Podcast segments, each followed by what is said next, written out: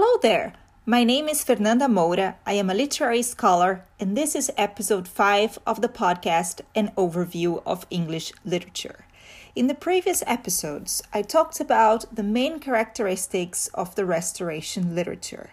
As you know, literature and history go hand in hand. What happens in the world has an impact on what is written, as well as what is written has an impact on the world. Therefore, I have decided to talk a bit more about the historical context surrounding this period in English history.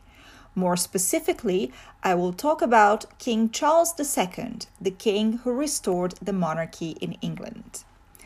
After the execution of Charles I, England went through a period of Commonwealth, also known as Interregnum, a republic ruled by the General Oliver Cromwell as Lord Protector. During this time, Charles I's oldest surviving son, who would later become Charles II, lived in exile in France, the Dutch Republic, and the Spanish Netherlands. When Oliver Cromwell died in 1658, his oldest surviving son, Richard Cromwell, succeeded as Lord Protector of the Commonwealth of England, Scotland, and Ireland. However, he lacked the authority and energy his father had had. In order to avoid problems with the army that question his lack of military experience, as well as threats and the growing financial debt of the regime, Richard renounced power officially only nine months after being named Lord Protector. As a solution and to avoid another civil war, Charles was invited to return to England and was crowned King Charles II on 29th of May 1660, his 30th birthday and the restoration of the monarchy. Charles II ruled for almost 25 years until his death in February 1685. He was a popular and well beloved king who was known as the Merry Monarch it was a period of hope and return to a state of normality after the Puritan government of Cromwell. The theaters reopened, actresses were allowed to perform male roles, which was not permitted before.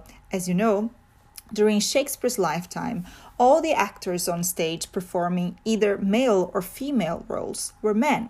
It was only then, with the restoration of the monarchy and when the theaters reopened, that women could pe- perform female roles. There are certain events that stand out during Charles II's reign.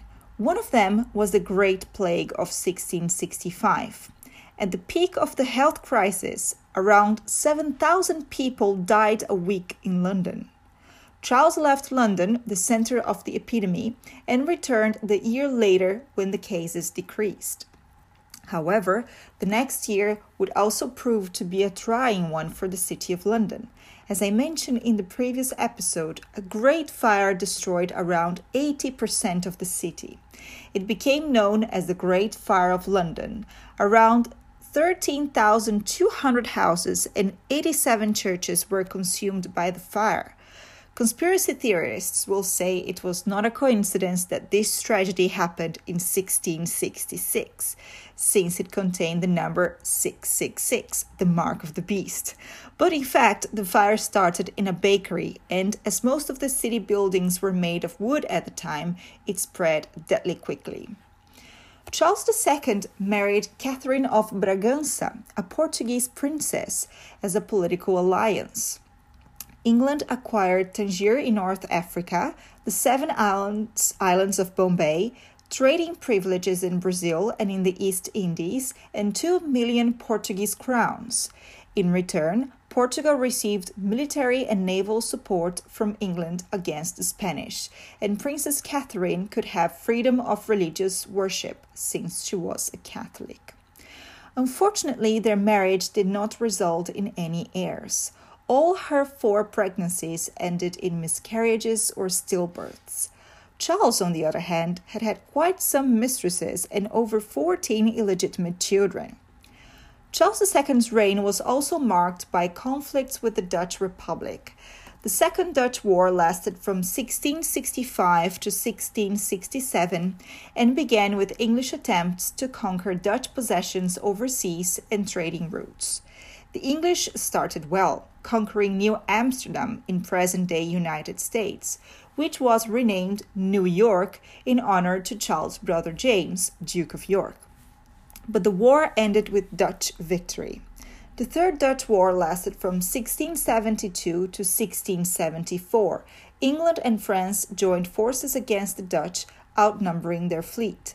However, the war was very expensive, and Charles had trouble getting the necessary amount of money, even lying to the parliament.